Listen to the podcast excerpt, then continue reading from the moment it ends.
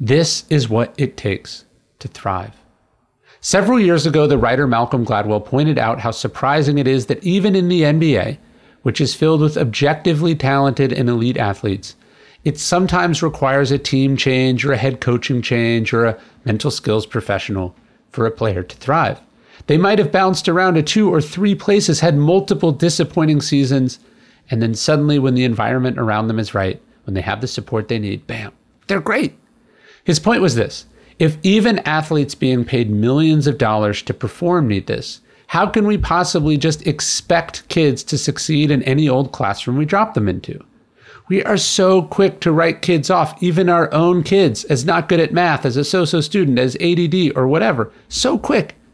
But of course, environment is everything. The right supporting cast is everything. Timing is everything. We have to be patient. We have to be flexible. We have to take a page from those sports team that understanding they have a very valuable asset on their hands. Do not despair when things don't immediately click.